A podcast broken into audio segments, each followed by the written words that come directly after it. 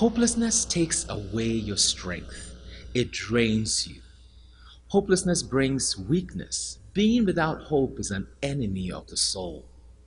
Hello, I'm Pastor Foley of River of Life International Fellowship in Guelph, Ontario. Thanks for joining me for the word for the week.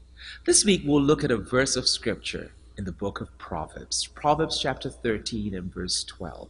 It says, Hope deferred makes the heart sick.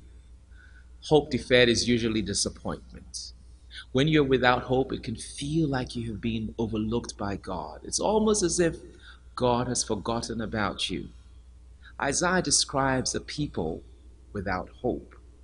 It says in Isaiah chapter 40 and verse 27, from the message translation, it says, Why would you ever complain, O Jacob, or whine, Israel, saying, God has lost track of me? He doesn't care what happens to me.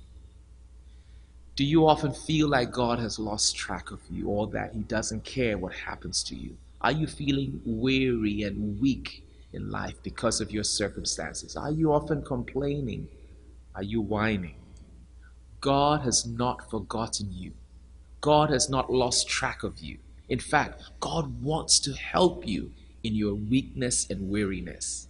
Isaiah 40, 29 to 31 says, He gives strength to the weary and increases the power of the weak. Even youths grow weary and tired, and young men stumble and fall. But those who hope in the Lord will renew their strength. Praise God. It's time to renew your hope in God. He wants the very best for you. He is willing to strengthen you and empower you through the dark tunnel of despair. Don't despair. It's time to hope again in God.